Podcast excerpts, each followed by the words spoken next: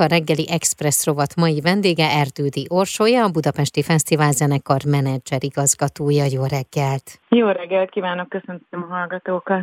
Barokk kuriózumok, felfedezésre váró szerzők, nagy hősök, frappáns tételek, árja, versenymű és persze barokk gesztika. Fél tucat zenei ritkaság szólal meg a Budapesti Fesztivál zenekar karácsony előtti régi zenei koncertjén december 18-án és 19-én a Zeneakadémia nagy termében.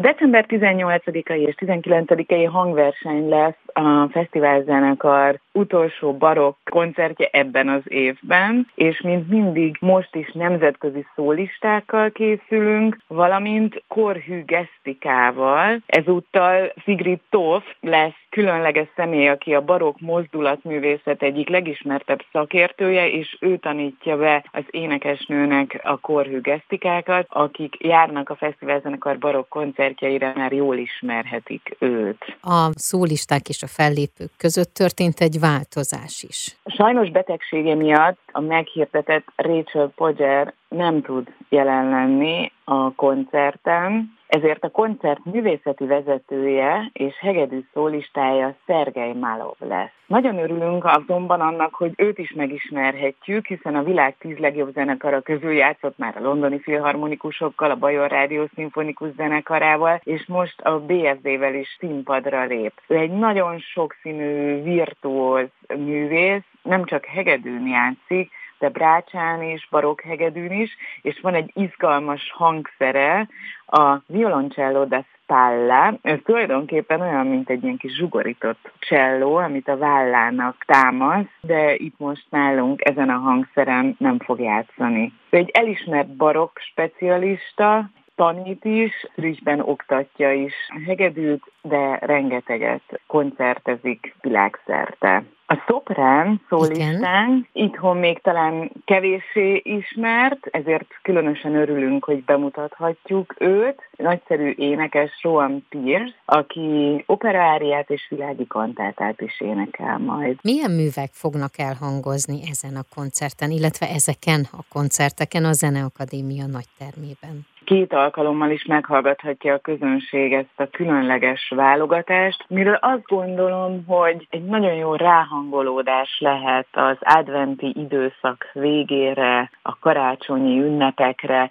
hiszen a barokk dallamok jellemzően csilingelőek, néha egy kicsit meditatívak, illetve hát az áriák kirobbanó fényességgel szólalnak majd meg a színpadon. Domenico Scarlatti neve nagyon jól ismert, de Francesco Scarlatti, akitől az első művet halljuk majd, talán kevéssé ismert a barokkzene kedvelőinek is, és ebből gyűjteményből, amiket ő szerzett, mutatunk egyet a koncerten. Utána felcsendül majd egy Hasse ária, egy opera ária, majd Telemann koncertóját mutatjuk be blokkflötére és fagotra. A második félidőben is folytatódnak a barokk gyöngyszemek, Tizendel, Hasse és végül Georg Friedrich Händel kantátáját hallhatja majd a közönség. Ezt jó tudni, hogy amikor Rómában tilos volt operákat előadni, uh-huh. akkor Handel világi kantátákat írt. Az itt felhangzó darab is egy mágikus, viszonzatlan szerelmi kötődésről szól. A szerelem talán az ünnepek velejárója is, és szeretném megemlíteni, hogy ebben a darabban az oboának, csellónak, hegedűnek és a blokkflőtének kiemelkedő szerepe lesz. Mindez tehát december 18-án és 19-én a Zeneakadémia nagy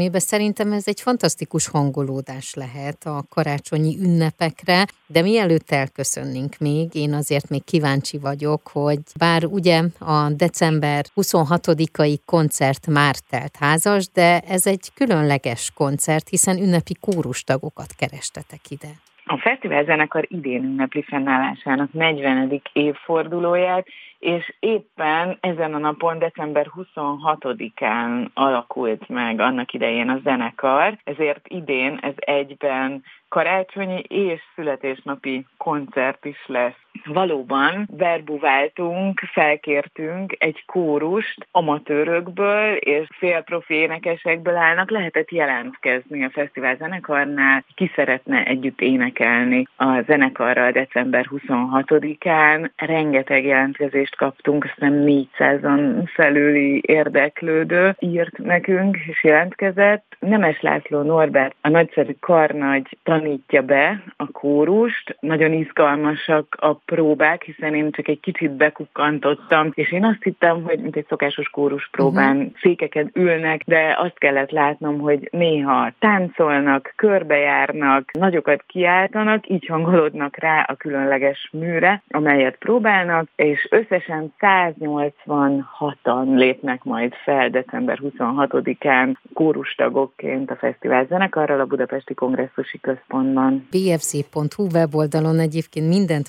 megtalálnak, és én még egy picit előre tekintenék, amikor északi romantika járja át a műpát, mindez majd február 4-én lesz. Azért ez is egy nagy dolog, és egy visszatérő dolog, ugye, a fesztivál zenekar életében? Évtizedek óta rendez a MÜPA és a Budapesti Fesztivál zenekar közösen maratont. Ezen a napon minden koncertet, a 11 koncertet egy zeneszerző vagy egy korszak köré komponáljuk. 2024. február 4-én, ahogy említetted, az északi romantika dallamai, szerzői csendülnek fel, majd a műpában reggel 10 óra 30-tól egészen este 10-ig. Lesz megint családi koncertünk Lakatos György vezetésével, fellépnek budapesti és vidéki kiemelkedő szimfonikus zenekarok, és a fiatal szólisták mellett, a Zeneakadémia növendékei mellett a már